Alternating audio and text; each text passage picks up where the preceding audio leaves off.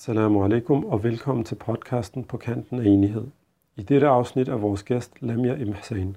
Lamia er uddannet jordmor, certificeret familieterapeut og kvindevejleder. Hun har i en lang årrække arbejdet med familier med fokus på fællesskab, nærvær, opdragelse og udvikling. I vores samtale kommer vi blandt andet ind på forskel mellem kønnene, hjernens udvikling, roller i familien, værdier i opdragelse, seksualitet og meget, meget mere. God fornøjelse.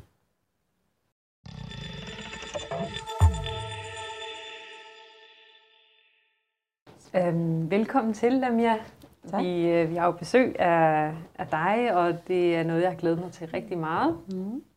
Og vi skal jo tale om familier, hvordan det går med familier. Skal lige siges, at Lamia er jordmor og familieterapeut. Mm. Så hun har rigtig meget erfaring inden for nogle af de her emner, som vi har talt om tidligere. Mm. Blandt andet begrebet social kontrol og ægteskab og værdier. Mm. De her emner, som vi har været inde på. Så det er super spændende at have dig ind, og jeg håber, det bliver spændende. Det gør det da. Så jeg tænker, jeg vil starte med at spørge, om du lige har lyst til at give os sådan en overordnet sådan beskrivelse af din baggrund, og hvad der ligesom har fanget dig ved den her verden her. Ja. Mm. Jo, men jeg tror, altså jeg har altid, i virkeligheden så lang tid, jeg kan huske sådan tilbage fra jeg var 10, 11, 12 år, har jeg altid haft sådan en længsel og en trang til at sådan forstå mennesker, og har altid holdt meget af mennesker og virkelighed. Og vidste også meget tidligt, altså jeg var en af dem i forhold til mine jævnaldrende, når der bliver sagt, nej, du skal snart giftes, så var alle sådan krybet ind i sig selv, og sådan, nej, det skal jeg ikke, så var jeg den, der sådan, ja, det glæder jeg mig til. Mm. Altså, så jeg har altid haft, har altid været i kontakt med mit, det her sådan kvindelige instinkt om at bygge rede og være mor. Og jeg har altid vidst, at jeg ville noget med mennesker. I en periode, så var det biologi, jeg var meget interesseret i, så var det noget omkring medicin, hvorvidt jeg var påvirket af. Min far synes, jeg skulle være doktor, eller det, men altså, så var der noget med medicin, og så blev jeg gravid med Abdullah, og i forbindelse med mit moderskab, så kom jeg i kontakt med, altså, det er jo fuldstændig forvandlende at blive mor, og det fyldte alt. Det var simpelthen centrum af min eksistens på det tidspunkt. Det var så intenst, og så stor en oplevelse på, altså på godt og ondt, mest på godt, ikke? Men, og det gjorde, at jeg bare blev så fascineret af moderskabet og tænkte, jeg vil gerne være jordmor. Og jeg vil sige, indtil jeg blev gravid, vidste jeg faktisk ikke, der var en uddannelse, der hed jordmorkundskab. Det var ikke en del af min verden, før jeg blev mor, ikke? Ja. Jeg gik i nogle år og vidste godt, at jeg ville være jordmor, men jeg var ikke sådan super skarp i gymnasiet i sin tid, og da jeg så blev gravid ret tidligt. Jeg var 18 år, da jeg blev gravid med Abdullah.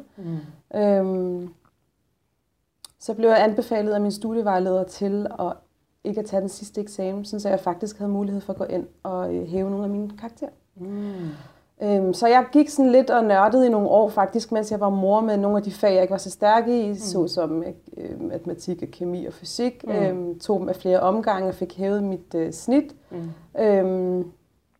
Søgte ind på jordmoruddannelsen. Inden jeg søgte ind på jordmoruddannelsen, der tog jeg faktisk,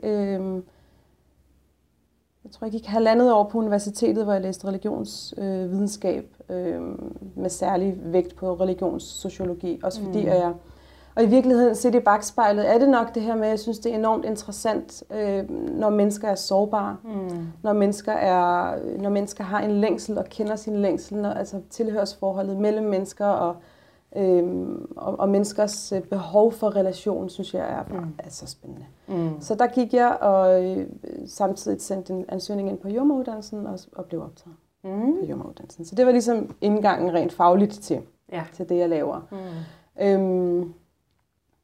Og så har jeg jo sådan sideløbende med, at jeg sådan har den her faglige rejse inden for jordmorkundskab, har jeg også på en eller anden måde fået dannet mig et netværk af mødre, som jo helt naturligt vil spare med nogen og vil spørge ind til moderskab. Og jeg var den i mit netværk på det tidspunkt, der havde fået barn først. Så jeg tror, der lå sådan en naturlig tendens, eller sådan, gravitation. Du ved, sådan, vi spørger lige Lamia, hvordan var det lige, hun gjorde med Abdullah, eller sådan, ikke?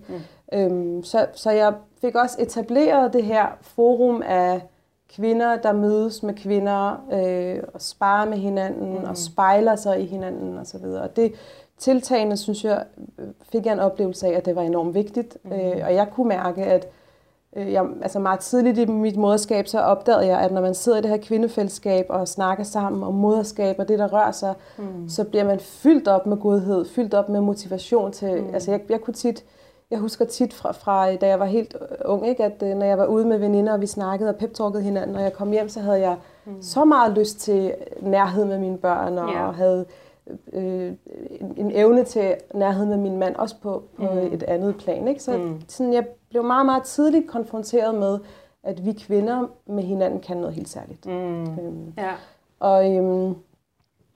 Så moderskabet har altid haft sådan en helt central rolle i mit verdenssyn, faktisk. Og undervejs, fordi på jordemoderuddannelsen har man enormt meget praktik. Så man er meget ude og have fingeren på pulsen, og jeg fandt mig selv tit i situationer, hvor jeg ikke kun sådan var, du ved, sådan fysisk jordemoder med mit håndværk, ikke, men også sparede rigtig meget med de her kommende mødre, snakkede meget følelser i jordemoderkonsultationen, hvor at de jordmødre, jeg gik med, snakkede meget omkring kost og livsstil og barnets vækst og sådan, ikke, hvor jeg synes, at jeg havde en tendens til rigtig ofte at give dem pjæserne og sige, nu I kan godt læse dansk. I kan bare hjem og læse om, hvorfor nogle vitaminer og mineraler I skal tage. Lad os snakke om noget andet. Lad os snakke om jeres følelser og jeres udgangspunkt for jeres moderskab. Ikke? Jeg synes, det var enormt spændende. Så, så løbende fik jeg sådan en interesse i at finde ud af, hey, gør jeg det overhovedet rigtigt? Altså sådan... Jeg fornemmede meget hurtigt, at det jeg siger, resonerer i mødre, i kommende mødre. Men det var alligevel meget rart for mig at være sikker på, at jeg sådan fagligt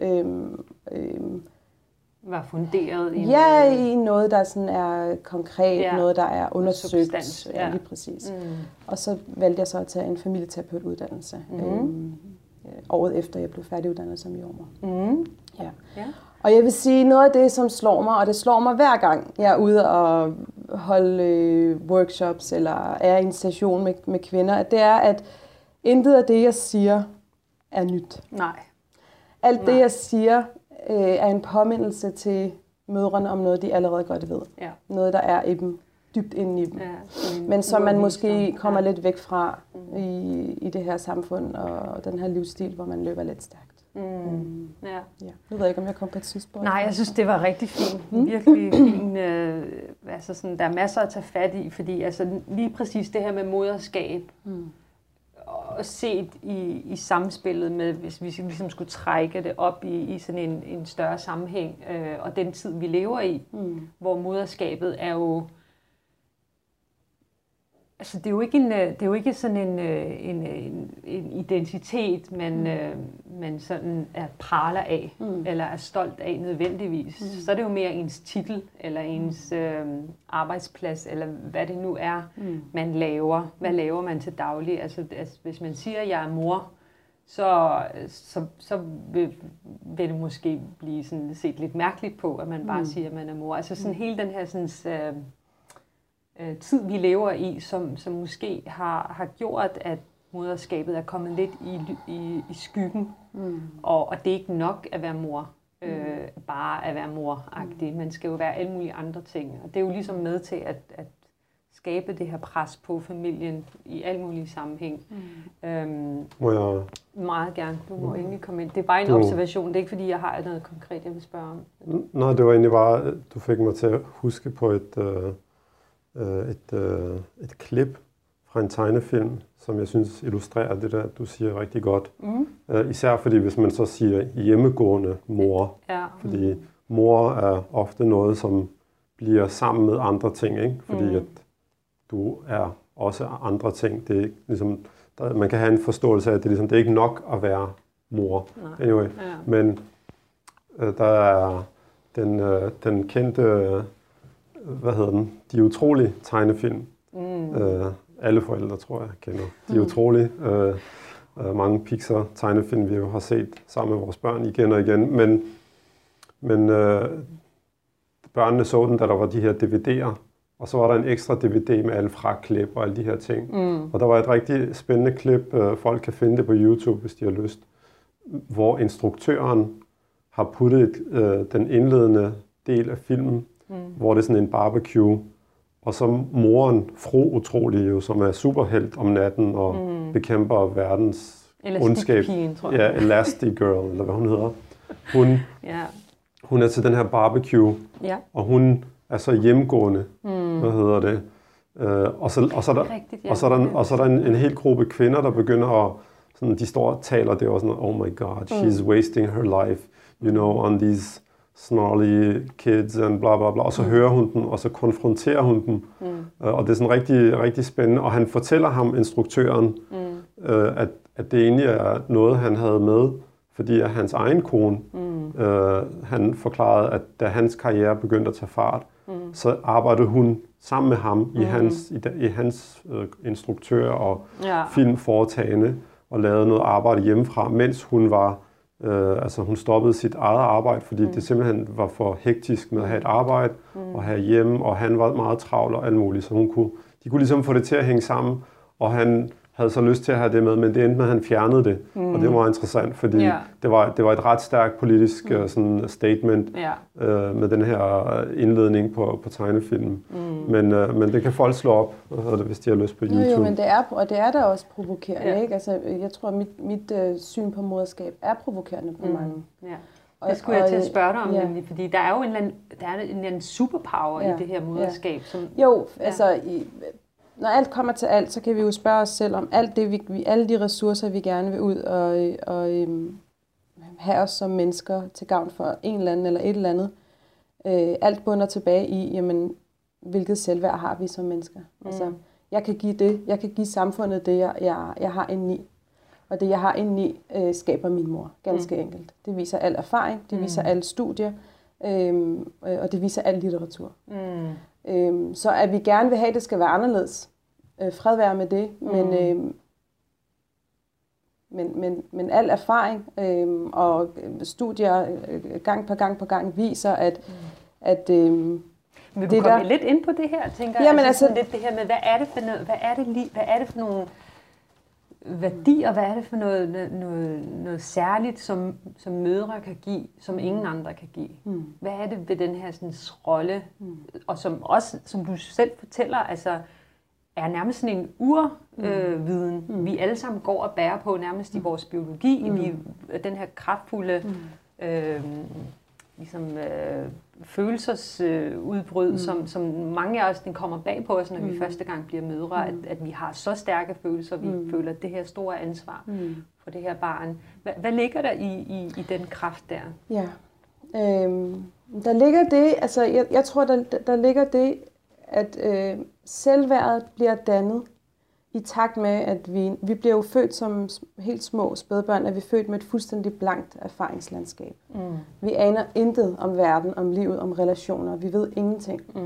Og de første samspil, vi laver med vores mor eller far, altså de primære omsorgspersoner, de bliver en fortælling og et narrativ om, hvem vi er og hvad vores værd er.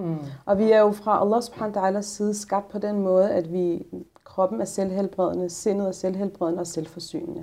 Så når vi har skabt nogle instinkter, så er det fordi, at vi bare ved at være til stede faktisk kan skabe noget sammen.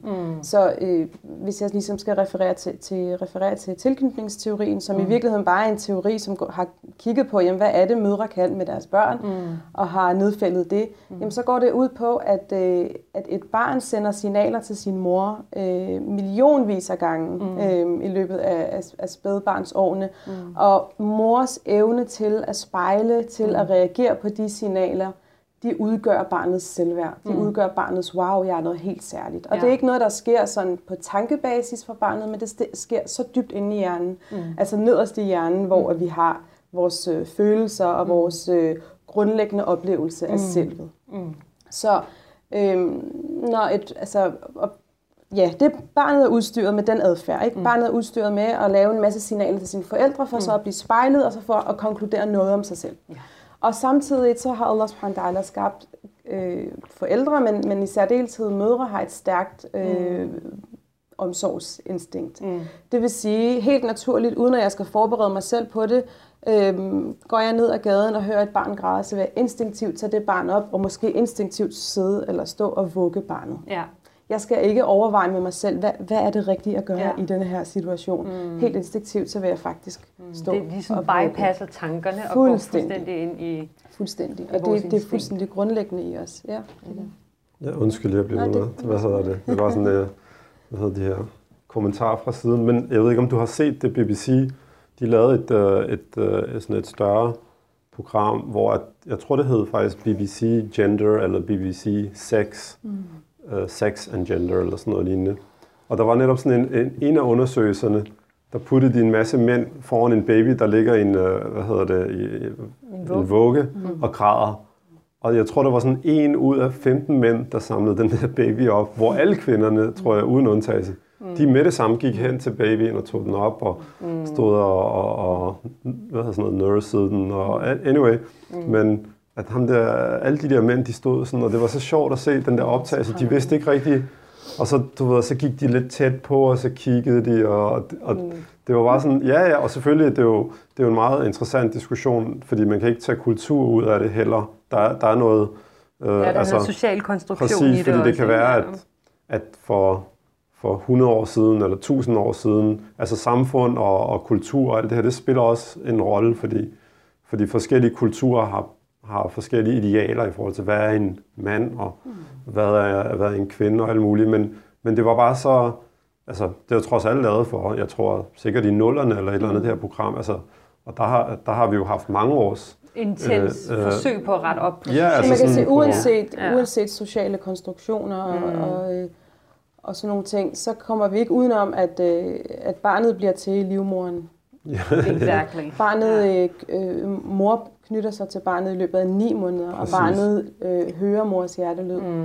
Barnet bliver ekspert i at sanse sin mor og mærke sin mor. Mm. Og i starten er man i en slags symbiose efter fødslen. Det kommer vi ikke udenom. Så kan det godt være, at barnet bliver til og bliver overtaget af far eller onkel eller nabo, og så er mor ikke inde i billedet. Men vi kommer ikke udenom, at der har været en tilknytning. Nej. Ja, før fødslen, mener du? Altså, før fødslen. Er jo også en del. Præcis. Ja. Og vi kommer ikke udenom, at der er nogle hormoner, der også spiller ind. Mm. Altså, at man har delt nogle ting i forbindelse med svangerskabet, som ikke går ubemærket hen. Mm. Præcis. Nå, men jeg tror, vi er nok ret enige om i forhold til biologi, psykologi og så videre, men jeg kan sige noget om, hvad jeg oplever, fordi at jeg er jo ikke forsker og har ikke lavet de vilde studier, men jeg kan sige noget om, hvad mine oplevelser er. Ja. Og jeg har da absolut en oplevelse af, med de kvinder, jeg møder, og jeg har mødt kvinder igennem rigtig mange år efterhånden, at jo mere de er tro og respektfulde over for for det ansvar, det er at være mor og have, altså at føre en bevidst tilknytningsstil til sit barn. Mm. Jamen det giver hjemmet en harmoni, det giver børnene en styrke og et selvværd og noget resiliens. Mm. Og jeg ser også, at de kvinder, der på en eller anden måde har sådan pakket det feminine væk, ikke? Nu skal vi på et tidspunkt snakke om det også, ikke? Men pakket instinktet lidt væk, og køre de her maskuline energier i sit liv med karriere og hurtighed og rationel tænkning. Jamen, de har altså også, og igen, jeg har stor respekt for, at det kan være, at det ikke er sådan i andre virkeligheder, men i min virkelighed med de kvinder, jeg møder, så ser jeg en sammenhæng imellem kvinder, der ikke er i kontakt med deres instinkt, kvinder, der ikke er i kontakt med de feminine værdier og træk i dem, og så at de har børn, der på en eller anden måde har en adfærd, der viser, at de har brug for noget menneskekontakt. Yeah. Om det er børn, der er enormt stille, eller om det er børn, der er meget udadreagerende, eller om det er børn, der ikke rigtig vil spise, eller altså, vi mennesker laver symptomer på mange forskellige måder, når vi er i ubalance. Mm. Men bottom line er, at jeg ser, at der er en sammenhæng imellem kvinder, der er bevidste om deres moderskab, og at deres børn faktisk er vitale og omvendt. Ikke? Mm. Og det håber jeg også, vi kan komme ind på, måske også senere i samtalen, fordi bare det, at man herhjemme i vores samfund næsten går ind til moderskabet eller forældreskabet for kvinders vedkommende med den her tanke om, jamen nu har jeg en meget begrænset tid. 8 måneder, 10 måneder, 18 måneder. Altså, der skal jeg ligesom være på og så videre, men efter det skal jeg så videre. Ikke? Det er jo også en, synes jeg, en super spændende snak om, ligesom, hvad betyder det for den mulighed for at være i det, for at lande i det, eller hvad man, altså, jeg synes jo, man for hver år som forældre bliver klogere på at være forældre, og hvad man egentlig kunne have gjort anderledes, og så videre, og så videre, og jeg kan bare forestille mig, at især når man skal have den her primære rolle, og jeg har aldrig været mor, af gode grunde, men jeg kan da huske, hvor terrifying, hvad hedder det på dansk? Ja, skræmmende, eller da vi fik vores første barn, og vi kørte fra hospitalet, og vi sad der i bilen, og jeg var næsten sådan, der er ikke nogen sygeplejersker nu, og hvis der er noget, der går galt, hvad gør vi, og alt muligt, men at så også at skulle være den, der sådan, altså er primær forældre i den fase, og jeg ved godt, sådan socialkonstruktivistisk vil folk sige, hvorfor er det en primær, hvorfor er det en kvinde, der skal være primær, eller, men det er sådan en helt anden snak. Jeg tror, vi lukker den lidt ned, i hvert fald her er vi ret enige om, at ja, hvem der er primær, og hvem der er sekundær, og alt det der. Vi tager snakken på et andet tidspunkt, hvis der er nogen. Men jeg synes, du har fat i noget meget, meget interessant i forhold til det her med hurtighed. Ikke? Ja. Det her med, at altså mange tidsramme, kvinder... Eller? Ja, når mange kvinder går ind i barslen med sådan en, jeg har 8 måneder. Ja. Og allerede klar, altså jeg arbejder på barselsgangen, og jeg får tit spørgsmål om, hvornår er det, vi skal stoppe amningen. Altså, søde ven, du er i gang med en ammeetablering. Din mælk er faktisk ikke løbet til endnu. Det er alt for tidligt at begynde at forholde dig til, hvornår du skal stoppe. Ja. Så der, jeg er helt enig med dig i, at der er en eller anden form for hurtighed.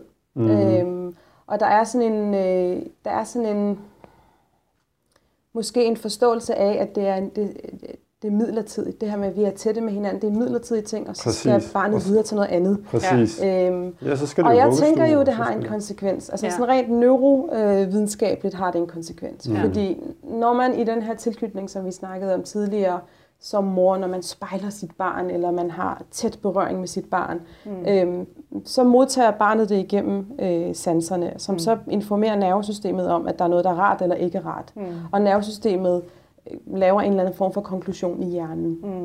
Så den kvalitet, vi som mødre giver vores børn igennem langsomlighed, ro, når vi selv har et meget roligt nervesystem, så er det vores børn, laver de her konklusioner på, på et meget dybt plan i hjernen.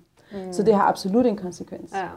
Det har absolut en konsekvens, fordi hvis man tager, nu er jeg ikke hjerneforsker, men jeg har sådan nørdet det lidt, og tager vi 2 børn på 2 år, hvor det ene barn er vokset op i et hjem med rigtig mange gentagelser og trygge, faste rammer og genkendelighed og meget berøring og meget spejling og langsomlighed, ro. En mor, der har et roligt nervesystem. Og nu karikerer jeg det bare, ikke? Sådan så at vi forstår, ikke? Og så omvendt vokser op i et hjem med, den ene dag spiser vi aftensmad først, og dessert bagefter, og dagen efter spiser vi dessert først, og den ene dag sover vi på det tidspunkt, den anden dag. Altså, ingen genkendelighed, for meget spontanitet. Man ved ikke, hvilken et humør mor og far er i. Den ene dag er de kærlige, den anden dag skændes de og råber hinanden. Altså sådan, så vil man kunne se, at på de 2 hjerner, altså den ene hjerne har nogle meget faste og dybe forbindelser, og den anden hjerne har nogle overfladiske små forbindelser i hjernen. Ja. Så det går ikke ubemærket hen i udviklingen. Ja. Det manifesterer sig i barnets hjerne. Og noget af det, jeg synes, der er enormt interessant i det her, det er ikke bare barselstiden. Det er rent faktisk, vi skaber vores børns voksenliv igennem den kvalitet, vi er sammen med dem, når de er små. Yeah. Fordi i mange år har jeg også interesseret mig for, hvad er identitet? Altså, hvordan manifesterer det sig fysisk? Jamen, det er den her faste hjerne med rigtig, rigtig tydelige, dybe forbindelser. Det er den stærke identitet. Yeah. Selvværdet er dybe forbindelser. Rigtig mange erfaringer i løbet af spædbarnsårene, hvor der er tryghed. Mange erfaringer, hvor er jeg bare god til at vurdere. Ja.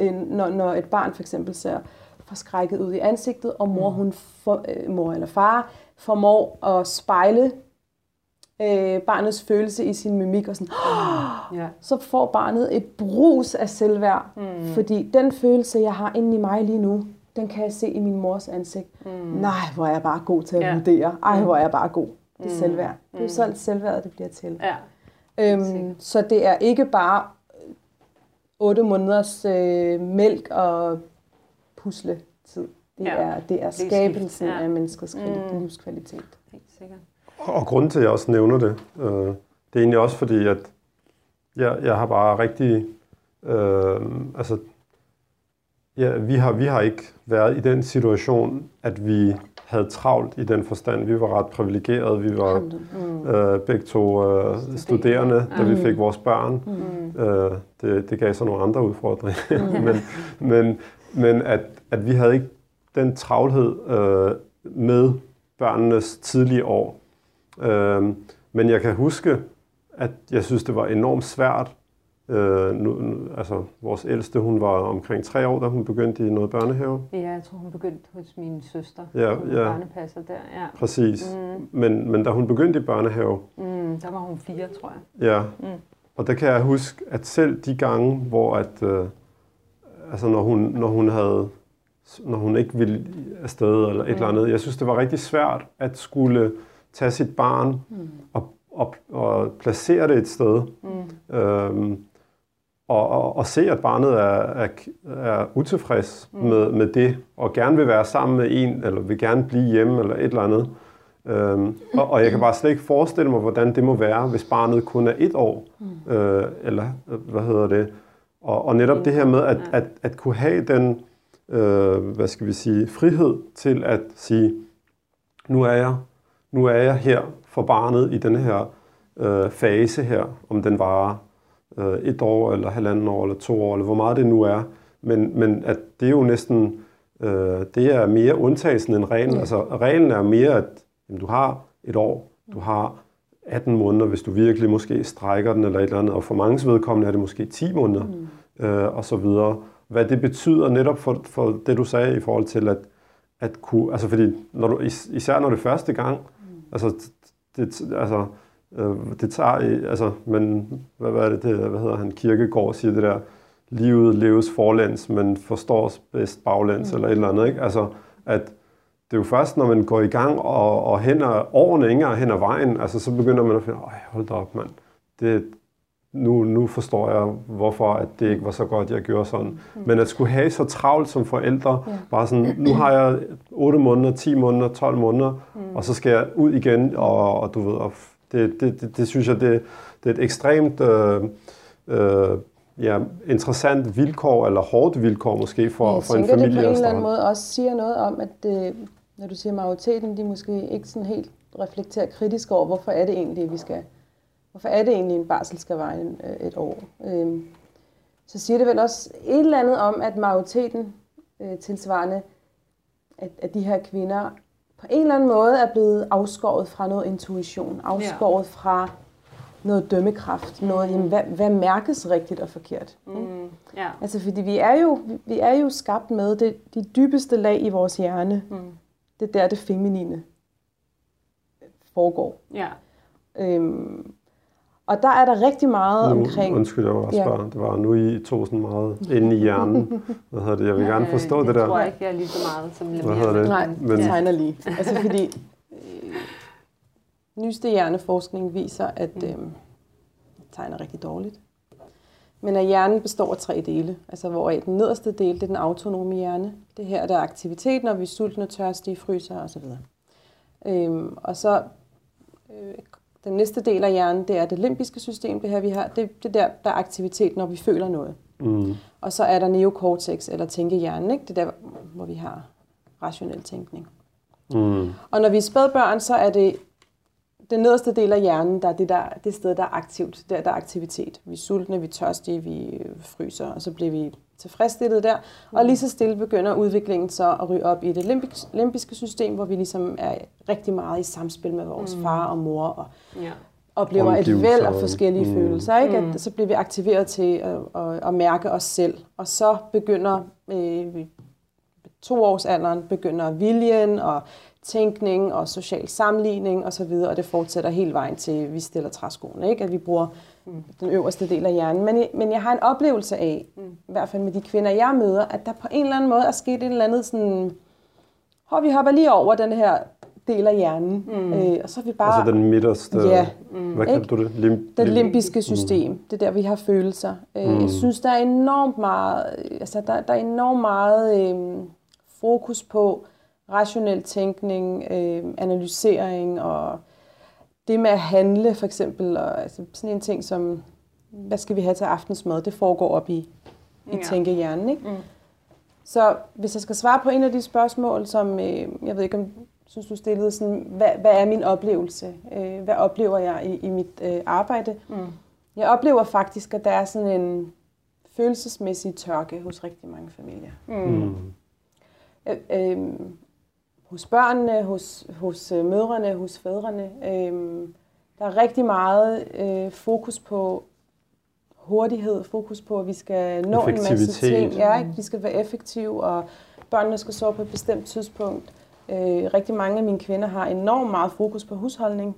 Det er mig en gåde, hvordan man kan bruge mere end 2 timer. Max, så er jeg virkelig flittig på husholdningen, ikke? Men rigtig meget fokus på husholdning, og tingene skal stå på en bestemt måde, og ren, du ved, sådan... og spørger man ind til, jamen, hvordan har du det egentlig i dit liv? Hvad mærker du, og er du tilfreds? Så er det et rigtig svært spørgsmål at svare på, fordi det er et udtryk for, at tingene bare er blevet... gemt væk, at man måske ikke har evnerne eller værktøjerne til at håndtere de her følelser, så det er nemmere bare at putte dem væk, og så bare fokusere på, som du siger, de maskuline kvaliteter, som er handling og strategi og orden. Orden i hjemmet er jo også ret, det er jo den mandlige kvalitet, eller hvad man nu skal sige. Men jeg synes, nu har vi talt lidt om moderskab og så videre, men jeg tænker, at vi måske også kommer lidt ind på det her med det maskuline og det feminine. Men inden da, så måske sådan lidt snakke lidt om, hvad faderrollen er. Du skrev jo det her fantastiske indlæg her i fredags, hvor der var kvindernes internationale kampdag, og hvor du gjorde opmærksom på den betydning, fædre har for kvinder. Og hvordan vi bare er nødt til at integrere det i vores syn på kvindekampen. Fordi, kampen overhovedet, altså det kan vi jo også diskutere, ordet kamp og mellem mænd og kvinder, eller hvad det nu er. Men hvad tænker du i forhold til synergien mellem mænd og kvinder? Altså sådan fædre og mødre, lad os kigge på det på den måde. Altså fædrerollen, hvad ligger der i det? I tilknytningen og i relation til mor også, faren i relation til mor og hele det her sådan, familiedynamik, der er? Altså, måske skal jeg starte der i forhold til, hvad jeg møder. Jeg møder helt bestemt en meget stor længsel fra kvindernes side efter, at manden udviser ømhed.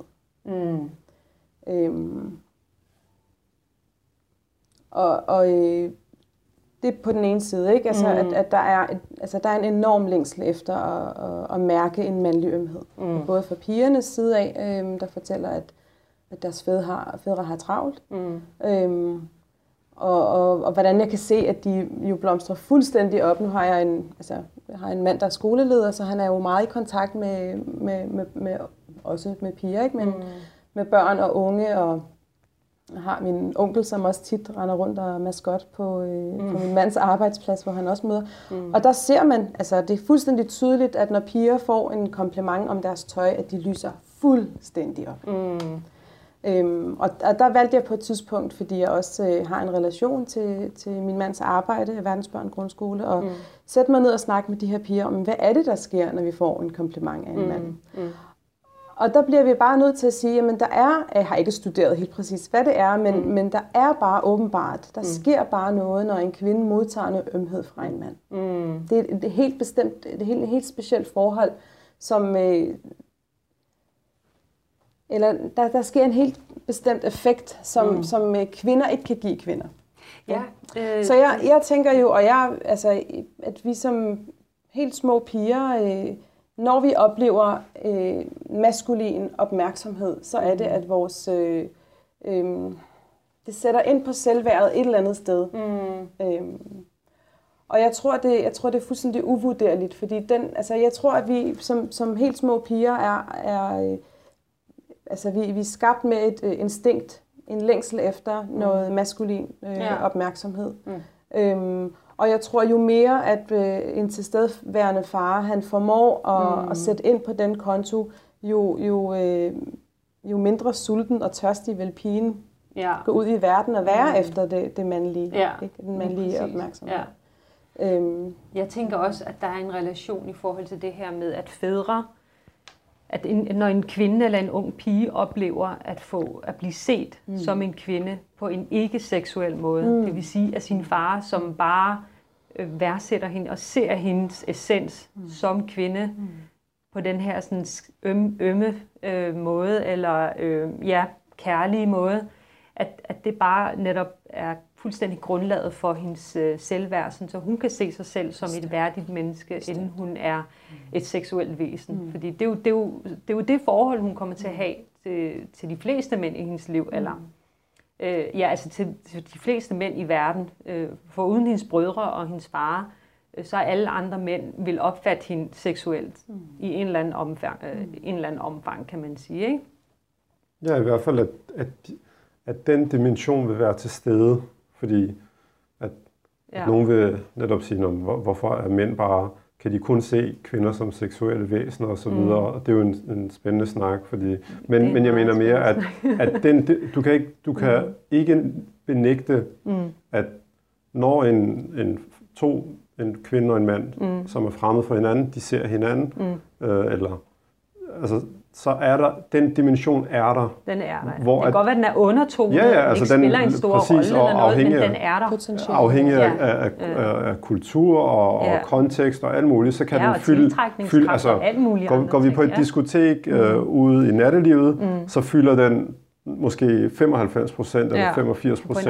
På en arbejdsplads så er den meget mindre og så videre, men den er der. Det kan du ikke komme udenom, hvor at det er jo det, som du siger, præcis i familien i de her tætte relationer, der er den fuldstændig væk, medmindre der er et eller andet sygeligt i den familie, ikke? Ja. Og det synes jeg er bare rigtig interessant. Nu har vi jo også nogle piger herhjemme, men det her med at teoretisk set kan vi godt, at det her med, at man kan lære tingene sådan teoretisk, du er en individ, og du har mange egenskaber og identitet og alt muligt. Ikke? Men der er også bare den her kropslige, dybe læring, og det netop er den, som du talte om i forhold til, at den kommer jo bare helt fra de tidlige år, at jeg er et menneske, og jeg bliver set og værdsat for den, jeg er, som slet ikke har noget med seksualitet at gøre overhovedet, fordi det er jo netop den tætte relation mellem far og datter, ikke? Og hvordan at den faktisk kunne være rigtig interessant at sådan gå dybere i forhold til, hvad betyder den så senere hen, når man så kommer ud i den store verden og er en person, som har mange facetter i sit liv, og en af dem er at være et seksuelt væsen, jeg tror, grund til behovet for tiden er, eller det oplever jeg i mit netværk og i det, jeg laver, behovet for at tage det op, og måske fordi, at der har været en mangel på det, fordi når alt kommer til alt, så tror jeg, hvis vi går tilbage til hjernen, ikke? I hvert fald det første år som spæd, har man enormt meget brug for sansning, fordi det er der, man har udviklet sin hjerne, nederst i hjernen, den autonome hjerne. Så man har brug for rigtig meget sansning. Og jeg tror, man har brug for sansning for både far og mor. Fordi familien har den funktion, at den skal skabe liv.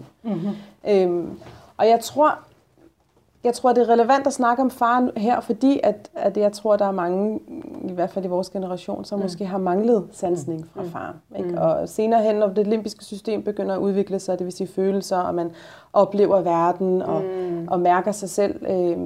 Hvis far har manglet, jamen, så er det klart, at det er relevant for os at snakke om far ligesom i det udviklingstrin, eller i den udviklingsperiode. Ikke? Ja. Men jeg tænker, at selvværdet og den feminine sjæl bliver dannet af, har været set og har sanset samspil i de tidlige år. Hvorfor det er vigtigt at snakke om far her, fordi at jeg møder rigtig mange, der oplever, at far ikke er til stede. Ikke? Så det er måske Måske var det derfor, altså jeg startede også min besked med at skrive, det her det er til dig, der har en datter. Jeg har rigtig længe gerne vil fortælle dig det her. Ja. Jeg har rigtig længe gerne vil fortælle dig, at jeg faktisk har en erfaring omkring, at jeres døtre savner jer, og jeres hustruer savner jer. Kom ind i kampen. Ikke? Så det var måske sådan mest baggrunden for det opslag. Ja. Og det var faktisk, dit opslag var, jeg synes det var et rigtig fedt opslag. Og det var sjovt, fordi det gav rigtig god grobund for en snak, vi havde så et par dage efter, fordi at min mor, som vi så talte med om det her opslag, havde faktisk forstået det ret anderledes, hvor at jeg forstod egentlig dit opslag som, der var en lille, altså der var en pegefinger, ikke? Ligesom mændene kom ind i kampen, ikke ind i kvindekampen, men bare kampen, livets kamp for at være sammen og løfte hinanden og støtte hinanden og rumme hinanden og alle de her ting, ikke? Og hvor at vi havde en, fordi min mor, hun altså hendes forældre har faktisk krigen, kan man sige, hendes forældre oplevede 2. verdenskrig, og det havde jo en masse betydning for hvordan deres familieliv var, og min morfar, han var soldat, eller så det var sjovt, hvordan at dit budskab egentlig kunne blive forstået på den måde, men at jeg synes det var meget tydeligt, at altså det var et opråb til, at vi kan tale om kamp og alt det her, men i sidste ende så vil vi jo gerne have tingene til at fungere i fællesskab, og at vi sammen kan ligesom støtte hinanden og være der. Så, ja, og tage ansvar. Præcis. Altså, fordi, jeg er ikke sådan, altså jeg er langt fra at være relativist. Jeg er meget sådan, får man børn, så har man edderbuk med et ansvar for den familie, man skaber. Og ansvaret ligger i, at hjemmet har en funktion. Vi skal sende børn ud i verden, som på et tidspunkt skal kunne stå på egne ben, og som skal have et livsdueligt liv. Og det får de ikke bare ved, at man fortæller dem i ny og næ, at de skal opføre sig ordentligt. Det får de igennem det miljø og den stemning, det indånder dagligt i 14, 15, 16 år. Det er det, der gør dem til nogle væsener, vi gerne vil kendes ved senere. Og jeg tror også, at det her opslag er kommet af, at jeg i løbet af flere år har mødt familier, og i særdeleshed fædre, som lige pludselig vågner, når deres piger bliver teenager. Og så har de en holdning til, hvordan hun skal klæde sig og agere, og hvem hun skal gå med. Præcis. Og det er ganske enkelt for sent at komme på banen der. Ja. Du skulle have været på banen, da hun var 1, 2, 3, 4... Og når hun bliver 14 år, så begynder du altså at back off. Fordi så er det der, hun skal begynde at leve sit liv. Lige præcis. Og bruge det, som familien har givet hende og næret hende med. Ikke? Det er for sent. Det er for sent at komme på banen, når ens børn er 14 år. Nu har du jo nævnt din mand et par gange. Og til dem, det er... Vores anden podcast, det var jo sammen med din mand Yassin Beshiri. Men han sagde også nogle af de samme ting, hvordan han også oplevede det her med, at lige pludselig brænder det på, ikke? Og hvor han bare næsten, altså måske siger man det ikke, men man kan ikke lade være med at tænke, det er altså meget sent nu at begynde, fordi hvis vi så siger, om det er 13, 14, 15, hvor meget det nu er, ikke? Så er tanken jo også bare, at så har man haft alle de her år til at investere, og at den her, det var faktisk ham, der kommenterede på det her, vi havde den der podcast om social kontrol og alt det her, men at Yassin så skrev, at det handler om, at børnene skal jo internalisere de værdier, som de har vokset op med, fordi du kan ikke komme på det tidspunkt at begynde at bare rykke rundt på ting, så vil det have en eller anden pris i forhold til, hvad er den persons egen tilbøjelighed, og hvad har de selv lyst til, hvad værdsætter de, og at lige pludselig at komme der og bruge sit veto-kort, det er egentlig bare at skubbe problemerne et andet sted, der er det ligesom et vandløb, ikke? Du kan godt stoppe det, men vandet løber ikke op ad bjerget igen. Det løber bare et andet sted. Det finder the way of least resistance. Hvis du stopper vandløbet med en dæmning, jamen på et tidspunkt løber den over, eller et eller andet, og så videre. Ikke? Så, så det synes jeg, altså... Og det ser vi jo også, føler jeg. Nu har jeg jo så en anden type erfaring i forhold til rådgivning og så videre, men man ser den her tendens desværre, at når børnene bliver store nok, så lige pludselig, så har du nogle forældre, der dukker op. Så har de lige pludselig nogle forventninger, nogle idéer til, hvad de godt kunne tænke sig. Og jeg har oplevet det nogle gange, hvor jeg simpelthen bare var nødt til at sige til forældrene, stop, fordi de kommer og sagde sådan, du skal tale med mit barn, mens barnet stod foran den. Fordi mit barn gør sådan, og gør så, hey, prøv lige at stoppe en gang. Jeg har faktisk ikke lyst til, det her det er ikke politistationen, du ved, at nu skal du fortælle mig dit barns straffeattest, og så hvad. Altså det eneste, jeg kan se, der kommer ud af det, det er, at dit barn aldrig nogensinde vil se mig i ansigtet igen, fordi det simpelthen er så flovt over, at ens forældre har stået der, men at man bare tænker, der er et ur, der tigger fra day one, og den her investering skal ske derfra. Anyway, det var lige et... Ja, og investeringen sker jo i, man kan sige sjælen, identiteten, men sådan sker i hjernen, ganske enkelt. Altså jo flere tætte samspil, der er trygge, vi har med vores far og mor, jo mere får vi i det limbiske system sådan en grundlæggende tryghed og tillid til vores forældres værdier. Så vi er trænet til at have med værdier at gøre. Det er helt naturligt for os at forholde os til, at det her er imod mine værdier, eller er det for mine værdier. Og når man går ud i verden og, som teenager og har en relativ, selvfølgelig er der også noget med nogle hormoner og en hjerne, der lige pludselig strækker sig, ikke? Der gør, at alt bliver forskudt fra hinanden, men at smide en 15-årig ud i verden med rigtig meget erfaring omkring samspil og værdier og...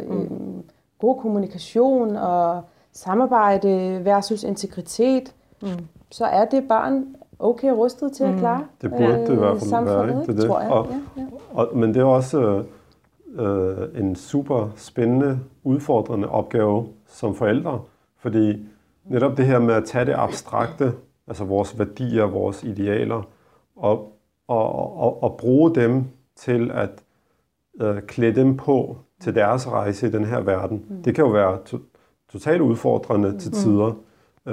Blandt andet fordi det er ikke konkret. Det er ikke sådan, put din mælk ind i køleskabet, når du er færdig. Eller andet. Det er jo nogle værdier, som netop er nogen, som kan bruges, som de selv skal bruge. Fordi, okay, jeg ved, at jeg skal putte mælken ind i køleskabet. Det har jeg fået at vide, siden jeg var helt lille. Men hvad nu, når jeg står i den her meget komplekse situation, hvor der er nogle mennesker, der har, som hvor tingene ikke er så sort-hvide. Ja, altså, jeg har nogle venner, som lægger op til, at jeg skal gøre noget, som jeg måske ikke er helt tryg ved. Men det er alligevel tiltrækkende, fordi der er noget spændende ved det, og så videre. Og så er det jo netop, fordi så er det ikke læg mælken i køleskabet. Så er det noget, der hedder rigtigt og forkert. Så er det noget, der hedder... er jeg tro mod mig selv, og så videre, ikke? Men hvordan vil du, hvis du skulle råde folk til, eller forældre til, hvordan de ligesom skulle finde ud af, hvad deres værdier er? Altså, hvad gør man for at finde ud af, opdage, hvad ens værdier er? Hvordan, er det bare sådan en åbenbaring, man får, eller er der nogle øvelser, eller et eller andet? Altså, jeg plejer faktisk at sige, at første skridt, det er at sætte ind på stemninger i hjemmet. Så man måske tager, afhængig af, hvor dysfunktionel man synes, man er, ikke? Altså, jeg har jo familier, der kommer bare for at få noget inspiration til at styrke det, de allerede har, og så har jeg familier, der er på randen til skilsmisser, der kommer hos mig. Så spændet er selvfølgelig meget stort, men det er altid en god investering at sige, nu sætter vi ind 3 måneder på stemninger i hjemmet. Nu skruer vi ned for forstyrrelser, vi skruer ned for hastighed, det vil sige, at vi fravælger nogle aktiviteter for virkelig at få langsomlighed ind i vores hverdag.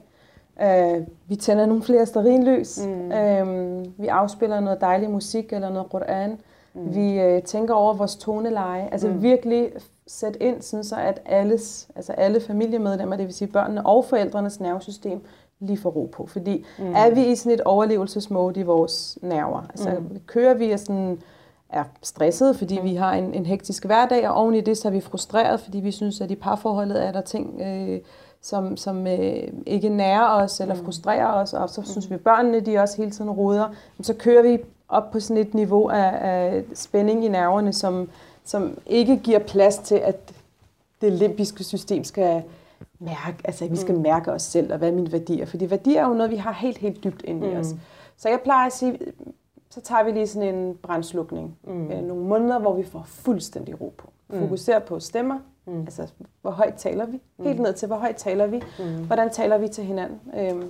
Og så langsomt begynde at registrere eller observere sig selv. Altså det vil sige, at manden går i gang med at observere sig selv, måske skriver ned, og kvinden gør det samme.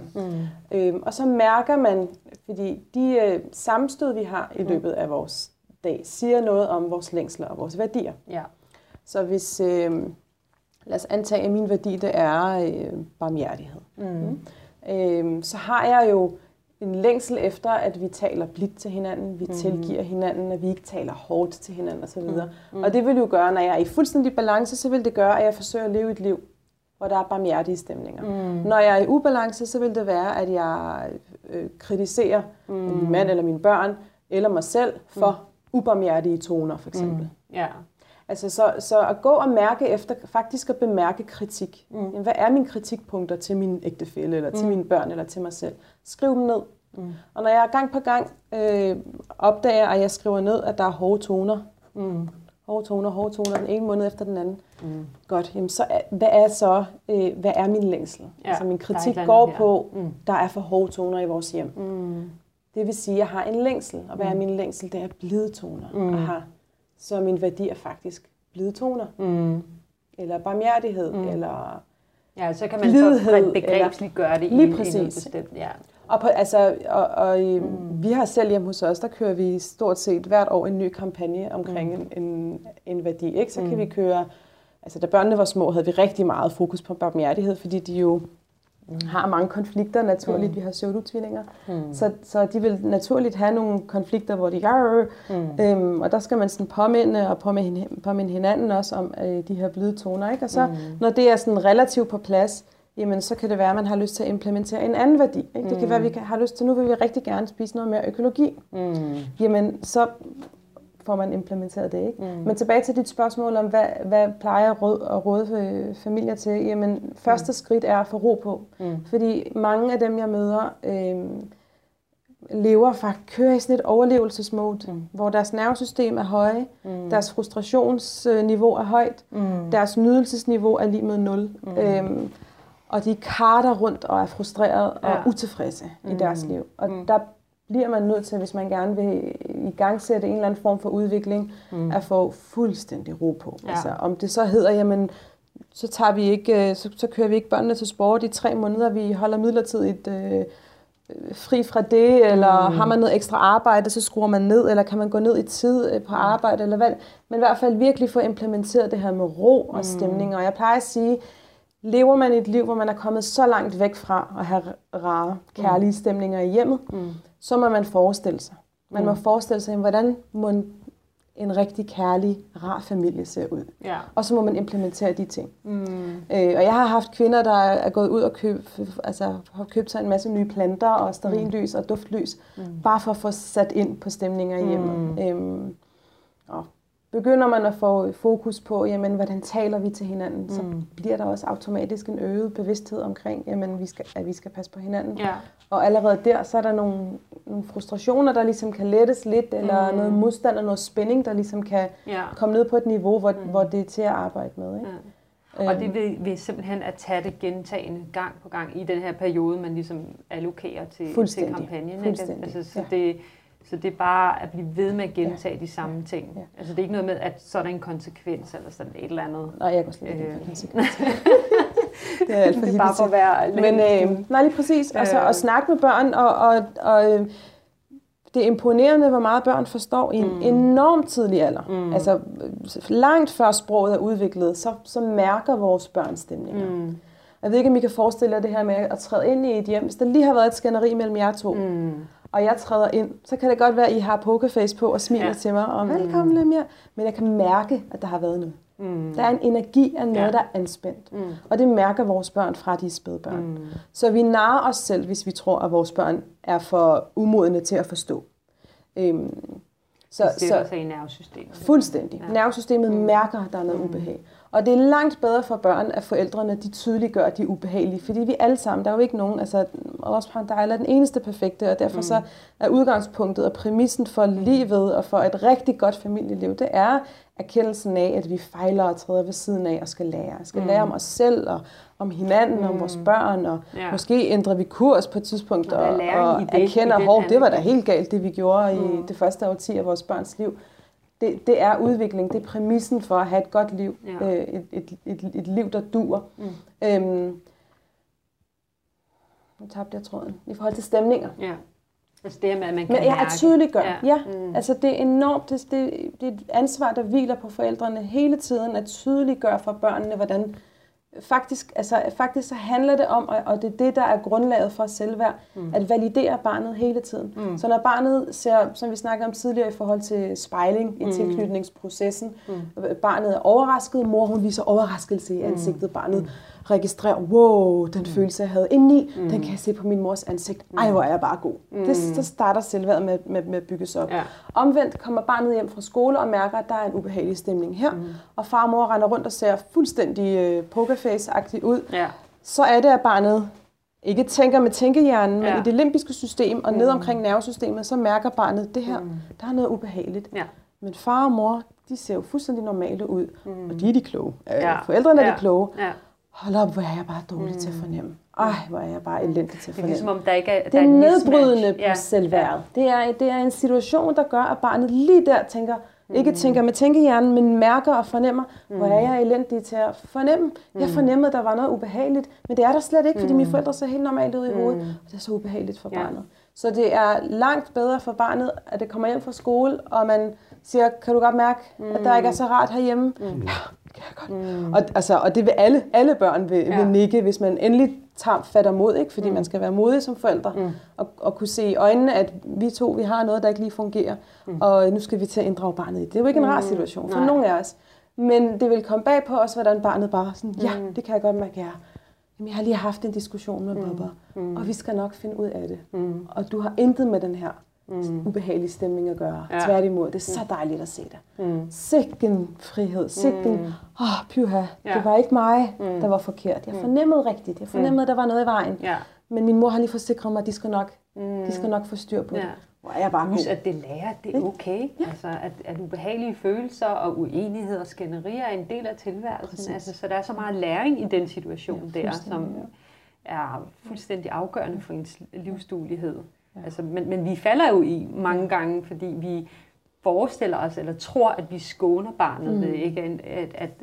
At lukke den verden op for den. Altså, at mor og far kan blive uvenner. Jo, men det minder mig også om, altså, vi havde, min mand og jeg, altså, efter mange år som forældre, gik det faktisk op for os, at der var mange ting, vi var rigtig, rigtig gode til i vores parforhold. Men forsoning. Forsoning kunne vi simpelthen ikke finde ud af. Og det er igen tilbage til dit spørgsmål om, hvordan går man i gang med værdier? Hvordan går man i gang med at lave kampagner, udviklende kampagner i familielivet? Jamen det er faktisk ved at tage en periode, hvor man får ro på stemningen, og begynder at observere, hvad er det, der ikke fungerer? Begynder at observere, hvad for nogle symptomer har vi i vores liv. Og hvis man har et symptom, der hedder, hver gang vi har vi tager fejl af hinanden, har en diskussion, eller et eller andet støder hinanden, jamen, så er det som om, at så er det træt bagefter. Altså at gå flere dage og være sådan lidt halvmut, og ikke rigtig knytte sig igen på det der ømme, ægteskabelige plan, er jo et symptom. Nå ja, men der er noget med vores forsoning. Vi har en fantastisk kommunikation, og vi elsker hinanden højt, når vi endelig elsker hinanden, men når vi går fejl af hinanden, sker der et eller andet ubehageligt. Vi kan ikke finde ud af at forsone. Der er ikke nogen af os, der har lært at forsone som børn. Den cykel har vi aldrig lært at cykle. Godt så. Så kører vi en kampagne med forsoning. Fokus på forsoning. Og inddrager børnene i forsoningen. Sådan, ej, mamma blev rigtig ked af det før, da Baba sagde det der, eller Baba, jeg blev lidt stødt, da mamma hun gjorde det der før. Men nu sætter vi os lige sammen og krammer lidt, og så kan det være, at nervesystemet lige kommer lidt i ro, så vi kan have en sober samtale bagefter. Eller den bedste forsoning, synes jeg jo, sker foran børnene. At man kan sige, men det der, du sagde før, jeg kunne virkelig mærke, det var ikke særlig rart. Og så siger den anden part, det kan jeg godt forstå, undskyld. Altså, så smelter vi jo. Vi smelter, når vi får det der undskyld. Eller bare den der erkendelse af, og anerkendelse af, du mærkede rigtigt, jeg var lidt strid der, eller jeg var lidt kort for hovedet, ikke? Fantastisk livsintelligens at give vores børn. Altså, jeg ved ikke, hvorfor jeg synes, jeg skulle snakke om forsoning, men det giver sikkert mening. Nej, jeg synes, det er et rigtig fint eksempel på lige præcis det her med at zoome fuldstændig ud og mærke efter, og så, og finde noget at arbejde med, fordi altså, udviklingen sker jo heller ikke over nat, og man er nødt til at tage én ting ad gangen. Så kan det være, at det er forsoning, man har lagt mærke til, at man har lidt svært ved, man skal øve sig på, og så kan det være, at næste gang er det en anden ting, der ligesom popper op for en, når man ligesom lægger mærke til hårdt. Jo, og så er der nogle små udviklingsområder, som man kan tage fat i, og så kommer der nogle nye hen ad vejen, ikke? Så bliver man super dygtig til et eller andet. Og så er der bare nogle potentialer for udvikling, som vil være altid eksisterende. Det vil altså hjemme hos os, så er det forsoningen. Vi har været gift i 15 år, og det vil, jeg tænker, vi kommer til at arbejde med det de næste 10 år også. Hvor at der er nogle andre ting, så får vi lige implementeret det, og så skøjter det bare derhenne, ikke? Og man tænker, Abdullah, livet er virkelig nænsomt og sødt ved mig. Men så er der nogle områder, hvor at, man har lidt sværere ved. Det er lidt sværere. Og så falder man i, så har man en periode, hvor det bare fungerer, og man tænker, hold da op. Og så... Men den her kan proces... det komme så bag på en, og man er sådan, virkelig, er vi 10 år tilbage i vores udvikling nu? Skal vi virkelig til at gå igennem det her igen? Ikke? Men inden jeg siger, så tror jeg, at du havde noget, du gerne ville sige. Jamen, jeg kunne bare ikke... jeg kunne ikke lade være med at genkende mig selv i en eller anden omfang i det, du sagde med at være i det her høje tempo. Og... det forestiller mig, at alle familier har i en eller anden omfang i perioder. Og det var derfor, jeg lige sad med computeren, fordi at der var en bog, som jeg faldt over. Den hedder How to be a happier parent. Total kliché-titel. Findes det? Ja, det er det.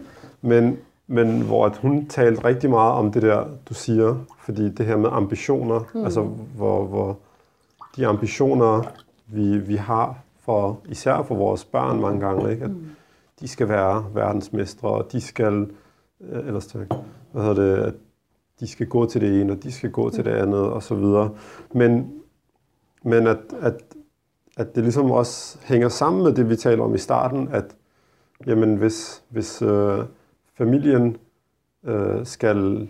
begge forældre skal meget hurtigt efter graviditeten, efter fødslen, så skal begge være ude af døren igen, og så er det business as usual. Jeg personligt er jeg bare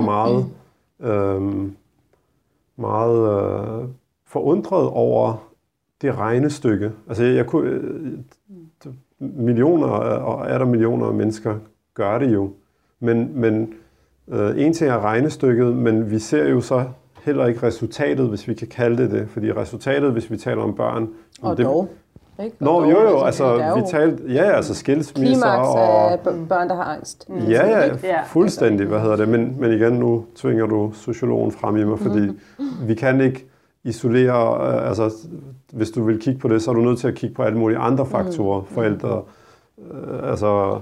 hvad skal vi sige, hjemmet og eksterne faktorer og skole medier, og alle mulige rigtige, men bare at for mig har jeg rigtig svært ved at se, at hvis det skal gå så hurtigt, at man ikke faktisk næsten har en omstændighed for familien, der hedder, at vi kommer op i nogle meget høje omdrejninger, hvis vi kalder det, ikke? Og at det kræver en stor indsats bare at komme ned i omdrejninger, for ligesom at kunne føle sig selv, føle hinanden, føle børnene osv. Og i den der bog, der hende her, Del Antonio hedder hun, der synes jeg bare, hun talte rigtig meget om det der. Altså, at vi bliver nødt til at gå ned i tempo for at simpelthen at kunne forstå, hvad er det, der sker her. Fordi hvis vi jonglerer med alle de her bolde, så kan vi jo ikke engang have opmærksomhed på, hvad var det, der faldt på jorden, og hvorfor faldt det på jorden. Og så videre, ikke? Altså, der er helt klart et behov for at gå ned i tempo. For at tilknytningssamspillene, de mange mikroskopiske øjeblikke, vi har i sådan en helt almindelig familiedag, hvor at man knytter sig med sit barn, og barnet laver en konklusion i hjernen ud fra mors kvalitet af spejling eller fars kvalitet, kræver absolut, at der er ro til det. Parforholdet har også ro til, at min mand han opdager, at jeg lysner helt op, når solstrålerne lige rammer vores plante. Altså sådan, altså, min kone hun bliver så, og han kan lære mig at kende, lære min sjæl at kende, det kræver også ro. Men jeg vil sige, jeg plejer, altså, lektion nummer 1 er også ro for mig, men jeg plejer ikke rigtigt at blande mig særlig meget i mit virke som familieterapeut, så blander jeg mig ikke i, om folk de ræser i dagtimerne. Jeg plejer faktisk at råde til, at man skal kigge på ens sommerferie, eller sådan en, når man forestiller sig sin ferie. Hvad for nogle elementer er der i... Altså det er faktisk et standardspørgsmål, jeg stiller min familie, når de kommer hos mig. Det er sådan, jamen, hvornår nyder I? Jamen, det er typisk på ferie. Ja, okay. Skriv ned, hvad er det for nogle situationer, eller elementer, eller stemninger, der giver jer den her nydelse, ikke? Så kan det være, at det er tiden til at lave en dejlig kop te, og bare sætte sig med et tæppe over sig, eller det er et langt bad, eller at sætte puslespil med mine børn, eller hvad det nu er, ikke? Og vi er unikke hver især, men at man bliver bevidst om, jamen, hvad er det, der giver mig den her følelse af flow, og nærhed, og tilstedeværelse. Og så rent faktisk begynde altså, at dele sin... for de, der har et almindeligt job, hvor de på arbejde i dagtimerne, dele sit døgn op.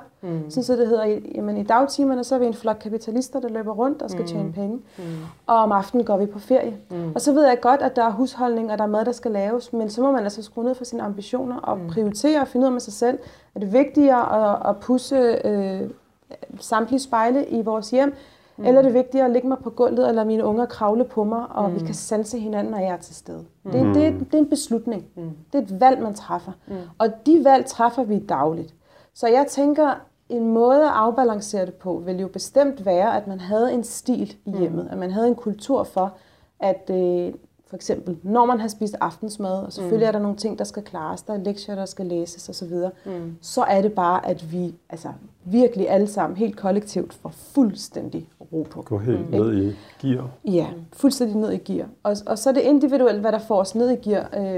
Hjemme hos os, vi har, fra børnene var 2 år, læst Qur'an dagligt. Så det er sådan en stund, og selvfølgelig har der været perioder, hvor det har været, hvor der er frustration forbundet med det, ikke? Fordi det at lære børn noget er ikke altid lige... romantisk.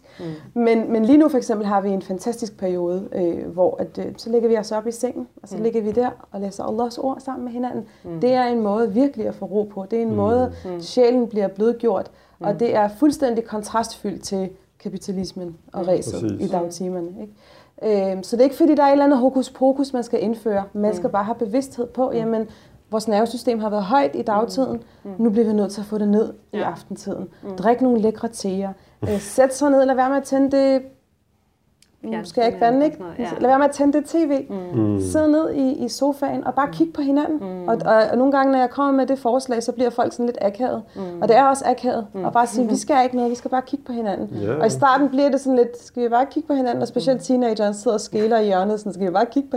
Men så opstår der altså. Det er jo først, når man har siddet i nogle timer og kædet sig, og bare kigget på hinanden, eller bare siddet med den der kop te, og lavet som om, at man intet havde dagen efter. Det er først der, at der begynder at komme sådan, ej mamma, forresten forleden dag, så jeg den her, et eller andet, læste den her artikel, og jeg fik virkelig sådan, du ved, så går der gang i de her dybe samtaler, hvor vi ikke er på overfladen. Har du haft en god dag? Ja, det har jeg. Har du spist din madpakke? Ja, det har jeg. Videre. Men at vi faktisk begynder at bevæge os, du ved, hvis man forestiller sig en trappe, ikke? Ja. Første trin, der vi taler om vejret, og anden trin er, hvad gør vejret ved dig, og tredje trin er, hvad gør dig lykkelig i livet? Et eller andet sådan helt dybt. Det er jo først, når vi har kedet os. Ja. Og det er ikke, når vi har kedet os en halv time. I'm sorry to say, det er det ikke. Det er, når vi har kedet os i 3 timer, at de dybe samtaler finder sted. Præcis. Og Jamen, og nu, altså, I talte om det her med maskulinitet og femininitet. Det synes jeg også kunne være rigtig spændende lige at komme omkring. Men jeg kan ikke, rigtig... Lad være med at tænke på en, der har fået en del opmærksomhed her på det sidste, har været Jordan Peterson, når han har sagt, jamen, at kvinder bliver skolet i, at det vigtigste i deres liv, det er karrieren. Mm. Og det er jo en præmis, som på den ene, altså man kan ikke komme udenom, at jamen, hvis det er det vigtigste, så er der noget, altså så er andre ting ikke lige så vigtigt, ikke? Og netop det her med maskulinitet og feminitet i forhold til, jamen, hvad betyder det så for familien, hvis både mand og kvinde skal... render rundt og er mænd.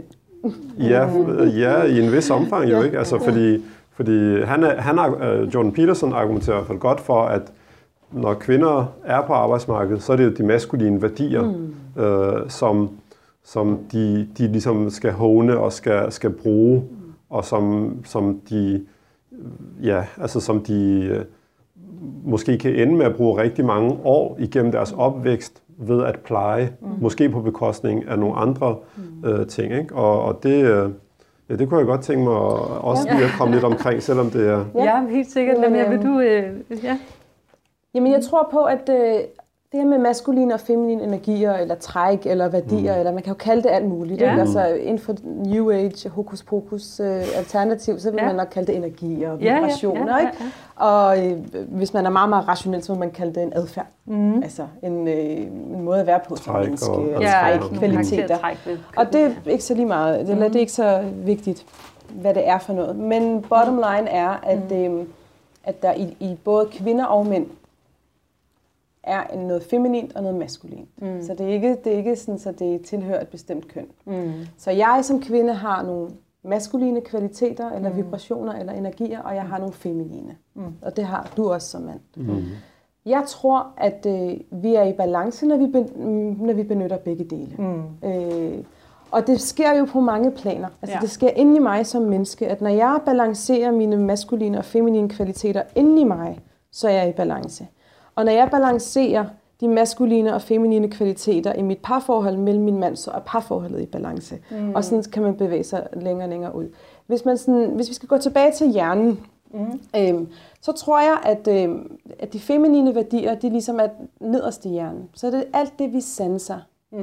Det er at nyde, at sanse noget, og bemærke naturen og bare dvæle ved den. Det er nogle feminine værdier. Mm. Nogle feminine vibrationer, der foregår, når vi dvæler, nyder, er til stede, uden at skulle præstere noget, uden at skulle forholde os til noget, uden at skulle noget som helst. Vi er bare til. Det er feminint.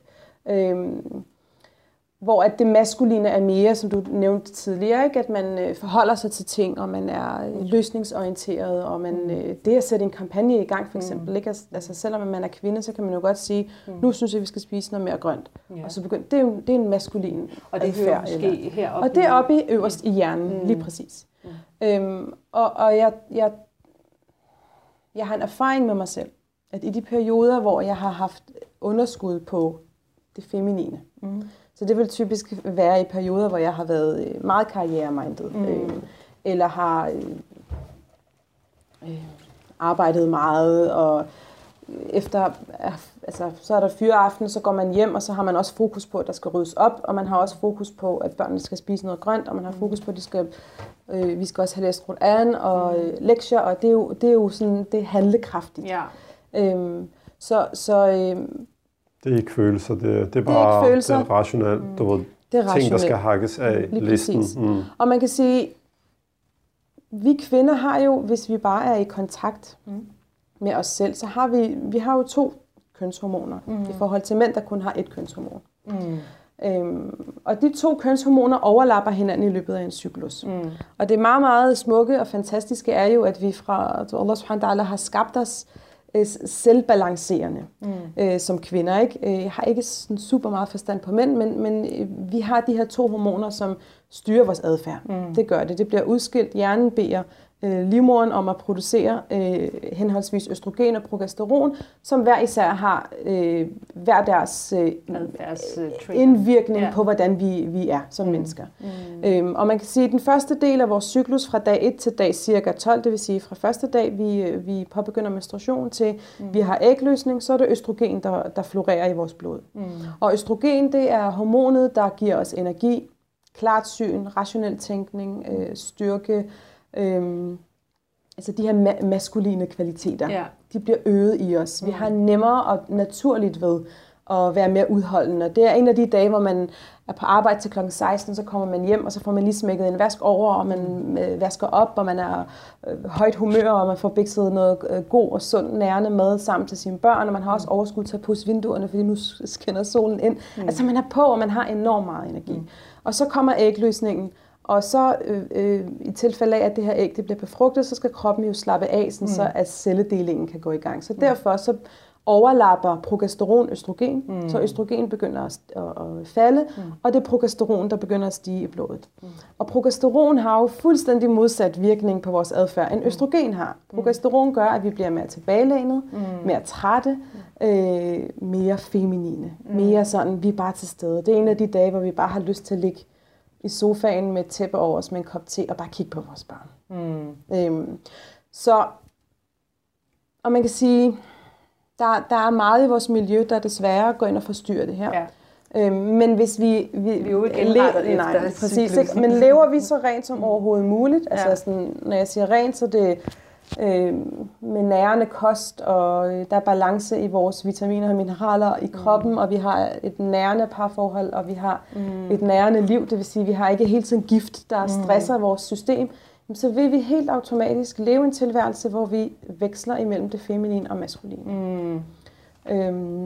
Og i forhold til mænd, jeg har ikke nørdet mænds hormonologi, mænd har også en lille smule østrogen, men vores forbillede, Rasulullah a.s. var både feminin og maskulin. Rasulullah a.s. havde enorme evner til øjenkontakt. Altså kaldte man på ham,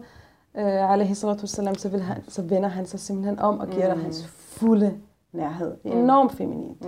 Enormt feminine kvaliteter. Han fik sin åbenbaring, mens han mediterede i en grotte. Også enormt feminint. Er bare til stede. Skal ikke noget. Skal ikke forholde mig til noget. Jeg er bare. Jeg er bare her i den her grotte og sanser. Det er jo nogle enormt feminine kvaliteter. Så hvis jeg skal gå helt tilbage til en af de første spørgsmål, du stillede mig i forhold til, hvad jeg oplever. Så nævnte jeg oplever den her følelsestørke hos de familier, der kommer hos mig. Men jeg oplever faktisk også en manglende implementering af sunnah. Fordi ved bare at studere Rasulallahs sædvane, så vil vi se, at der er den her fuldstændig naturlige balance mellem det maskuline og det feminine. Og jeg kan så ikke huske, hvad spørgsmålet var. Men jeg har et spørgsmål faktisk til det her. Altså, kan det tage overhånd? Kan man som kvinde være for feminin? Kan man som mand være for maskulin? Bestemt. Og hvordan ser det ud? Ja. Altså nu tager jeg bare mig selv. Når jeg er for feminin, så er jeg så meget i min... Og det er jeg faktisk ret sjældent, men nu tager vi... Hvis man er for feminin, så er man så meget i sin væren og følelser, at man ikke bruger, fordi man kan sige, væren og tilstedevær, det er nederst i hjernen, og rationel tænkning, der er også noget integritet der. Der er noget hertil og ikke længere. Jeg sætter min grænse. Er vi for feminine, så er vi ikke i kontakt med min integritet. Nej. Er jeg meget feminin, så er jeg bare, det hele er helt fint, jeg er bare her, og jeg er tilbagelænet. Og der må foregå det, der foregår. Ja. Så i den, den yderste konsekvens af at være alt for feminin, det er, at man er en dørmåtte. Altså, at man kan tillade sig hvad som helst med mig, og jeg siger ikke fra, jeg markerer ikke min grænse, jeg forlanger ikke respekt. Ja. Jeg er rigtig så tilgivende. Ja. Jeg er så meget her, og alt er okay. Du favner alt. Ja, og det er okay. Ja. Ikke? Det, du må gerne, du må gerne træde på mig, du må gerne krænke mig, jeg er helt okay, jeg er bare her. Og man kan sige, Allah subhanahu wa ta'ala har jo givet os vores hjerne af en grund, han har givet os vores kvaliteter af en grund, og det kræver jo enormt selvindsigt og forståelse og selvrespekt at kunne balancere imellem de forskellige og sige, jamen, lige nu der er det trygt, så er jeg bare her og er feminin, og kommer der en ind ad døren, der ved mine børn noget ondt, så kommer løven frem i mig og markerer en grænse, ikke? Og så går jeg over i det maskuline. Så det er, det er den yderste konsekvens af at være for feminin. Er du for maskulin, så er du på handlekraftig, meget rationelt tænkende. Du får ikke knyttet de der forbindelser med dine børn. Manglende ømhed. Ja, det var noget af det, vi præcis. Om. Du får ikke etableret det her ømme forhold til din partner. Du er ikke til stede som den her kvindelige Nu rører jeg ved den her, det holder ikke godt. Gør noget. Nej, det gør ikke. Ja, altså så er du en omvandrende mand i en kvindekrop. Ja. Det er, hvad angår kvinder, ikke? Altså, hvad angår mænd, så er man for maskulin, jamen så er man måske en lille smule kynisk. Ikke særlig interesseret i andres følelser. Måske ret dårligt til at mentalisere og sætte sig ind i andres ståsted. Og heller ikke connectet med sig selv. Måske, heller ikke connectet med sig selv, har måske ikke særlig meget khushu' i sin salat. Måske reciterer man ikke Qur'an med den der effekt, som det jo kan have, når vi er feminine og til stede og mærker Qur'an, Allahs ord. Det er sådan den yderste konsekvens af, at man, hvis man er for maskulin, ikke? At man kan jo ikke skabe et sundt, vitalt hjem på at være kynisk. Der skal etableres noget nærhed, der skal etableres noget empati, noget forståelse for hinanden. Er man for feminin, så beskytter man ikke sin familie, man sætter ikke grænser, man har ikke forventninger til ens børn og ens ægtefælle, og man har måske en enorm ringe livskvalitet, fordi at der ikke er nogen forventninger. Måske formår man ikke helt at sætte ting og sager i værks for at passe på sin familie. Kunne man se det på sådan noget kaos, orden, for meget kaos eller for meget orden, ikke? Altså, at man skal jo have lidt af hvert for, at der er harmoni. Og aldrig har det givet mere mening. Vi har jo altid, fra vi var helt små, hørt Rasulullah sallam, han appellerer til balance, ikke? Men hvor meget det giver mening, når man er et menneske i en familie. Ja. Altså, at det er de perioder i livet, hvor der er balance imellem det feminine og det maskuline. Balance mellem min integritet og hvad jeg synes er vigtigt, og min mands integritet og hvad han synes er vigtigt. Det er der bliver skabt de her stemninger af kærlighed, og barmhjertighed, og ømhed og samhørighed, som jo er de værdier, som børnene vokser af og trives af. Ikke? Men også altså de her værdier, du nævner med barmhjertighed og du sagde ømhed. Og, ja, præcis. Altså kærlighed, ømhed, barmhjertighed på mange måder jo er, det ved jeg ikke, jeg har ikke sådan læst noget om det, men jeg vil nok anse dem som værende fundamentet for alt det andet, det rationelle, altså ligesom når du sagde hjernens udvikling, altså fordi så, hvis de der dimensioner, de ikke er i balance, så kan du være nok så ambitiøs, og nok så målrettet, eller sådan resultatorienteret. Ja, præcis, resultat, goal-oriented. Men igen, kan det blive for meget? Altså kan det blive formål? Fordi så kan det måske lige pludselig munde ud at være målet, hellig og midlet-agtigt, og så bliver det bare sådan, at all cost-agtigt, og så kan det gå ud over, jamen, jeg skal nå til det her sted i mit liv. Jamen, hvad med din familie og din balance i det? Jamen, det har jeg ikke lige overskud til nu, fordi jeg skal bare nå det her mål her. Og det oplever jeg helt bestemt. Altså, jeg oplever det faktisk en del på barselsgangen. Jeg har lavet mit eget lille forskningsstudie. Men der er ikke nogen, altså, det er helt tydeligt for mig, at kvinder, der er meget karrieremindede, der får børn i en sen alder, som har haft et liv præget af kontrol, og jeg ved, hvad jeg vil mig i livet, og jeg sætter standarderne i mit liv. Når de får sådan et lille spædbarn, der ikke lige spørger til råds, hvornår synes du, jeg skal græde? Præcis. Så er det simpelthen, det er sådan en stor det er faktisk traumatiserende, og jeg har talt med mange kvinder, der siger, jeg havde styr på mit liv, og så kom det her barn, og det væltede bare min verden. Så ingen tvivl om, at ikke for meget maskulinitet. Jamen, altså i rette doser i hvert fald. At prisen simpelthen, altså det er jo et super interessant eksempel, du nævner, ikke? Fordi så kan du være nok så meget i kontrol og styre tingenes forløb og alt muligt, men der er bare en pris, der kommer. Og nu nævnte du så det her, ikke? Altså, hvor det bare er sådan nogle, man hører om de her fødselsdepressioner, der næsten... Jeg nævnte det for dig sidst, hende der fortalte om hendes fødselsdepression, hvor hun måtte ikke være alene sammen med barnet, og hun var bare heavy sedated med tunge... antidepressiver. Ja, og så videre, ikke? Altså, hvor at... Fordi jeg kan forestille mig, hvis man, og igen, altså det er slet ikke mit område det her, men Måske hvis man som kvinde netop har, tilsidesat nogle af ens naturlige tilbøjeligheder i forhold til at være i kontakt med, de feminine værdier og, som du siger, nærvær. Og, ja, og det har været meget executive, du ved, rationel og goal-oriented osv. Men når det her lille væsen kommer, som du selv siger, altså det er chefen over cheferne, ikke? Altså det er op om natten, det er, nu skal vi ikke skræmme dem, der ikke har børn, du ved, men altså der er ikke nogen kære mor, hvad det angår som forældre. Og hvis man så bare har kørt i den her, retning, og har undertrykt de her, apropos det her, vi taler om med arbejdsmarkedet, og hvilket værdier det egentlig ligger op til, at folk skal, fostre eller pleje. Det er jo meget mere maskuline værdier, ikke?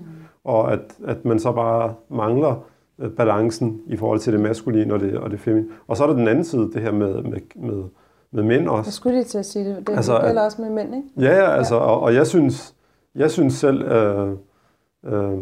nu skal jeg lige tænke, hvordan jeg formulerer det her, men jeg synes mange gange, jeg føler mig, som om jeg er meget feminin, når jeg taler med, fordi sådan noget, ja, du ved, vi er, der kan gå meget macho i det, du ved ikke, sådan, vi er mænd med, du ved, vi er rijal, du ved ikke, det er med stort R, og du ved, og tungt G.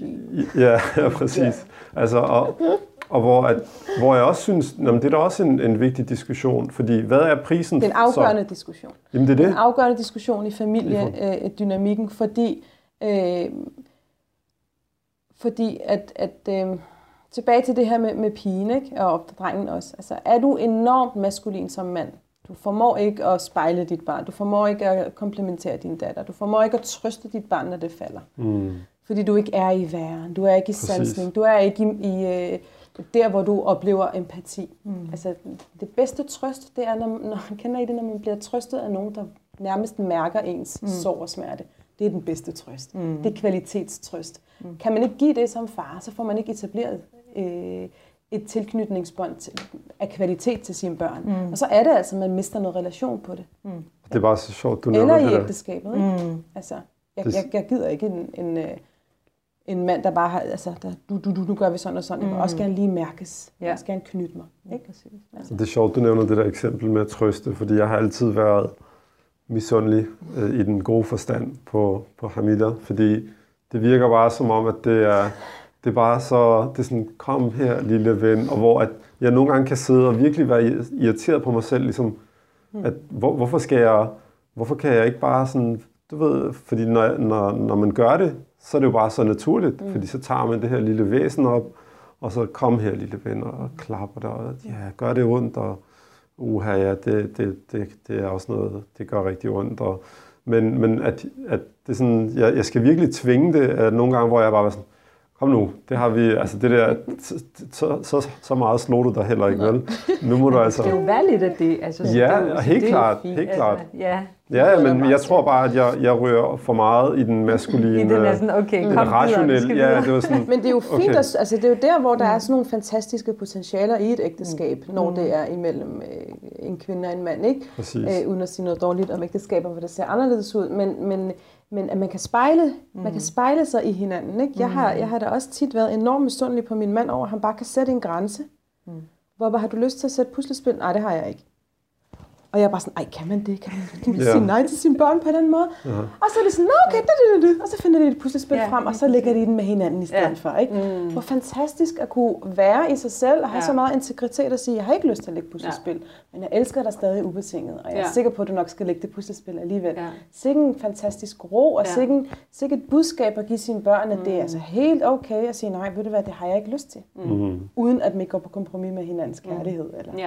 Så det har jeg tit misundet, og jeg har spejlet mig enormt meget i ham, og sammenligner du mig i dag med mig for 15 år siden, så er jeg blevet rigtig dygtig, synes jeg selv, til at sige, det har jeg ikke lyst til, det synes jeg ikke er en god idé, ikke? Og, så det er jo også et fantastisk potentiale, der er i, at vi er forskellige, og fred være med, at man ikke trøster lige så lang tid som far, i forhold til som mor, ikke? Altså det synes jeg er så fint. Jeg synes, det er virkelig nogle fine ting, vi har været omkring. Et godt afsnit. rigtig.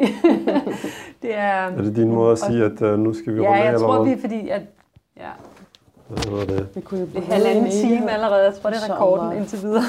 Men, men er der, jeg tænker nu måske runde den af med, med hvis du har noget sådan, som du tænker, det her, det fedt, nogle tanker og bekymringer og råd, ja, et eller andet. Nogle sidste ord. Jeg tror, min kæphest er stemninger. Ja.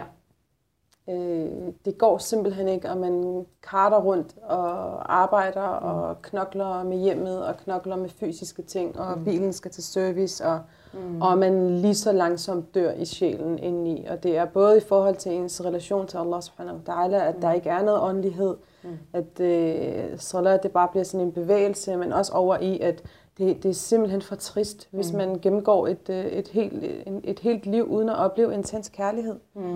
I ægteskab, uden at opleve intens tilknytning med sine børn. Det synes jeg ikke, at vi skal acceptere. Det synes jeg simpelthen, man skal gøre noget ved, og det er fint, at vi alle sammen bliver ramt af forstyrrelser i livet, men jeg synes, det er vigtigt, at man tager ansvar og erkender, at der er noget dysfunktion. Vi taler for hårdt til hinanden i den her familie, eller vi glor for meget skærm i den her familie, eller vi spiser for dårligt i den her familie, eller hvad symptomet nu er, og så ikke acceptere forfald. Altså søg noget hjælp, eller læs nogle bøger. Sluk tv'et, læs nogle bøger, gør noget. Forhold dig til de ting, der trykker i livet. De trykker for at fortælle dig, at du ikke skal acceptere det, at der faktisk er en mulighed. Der er mulighed for at leve et fantastisk liv. Også med bump på vejen. Tusind tak, Lamia. Selv tak. Assalamu alaikum. Wa alaikum salam.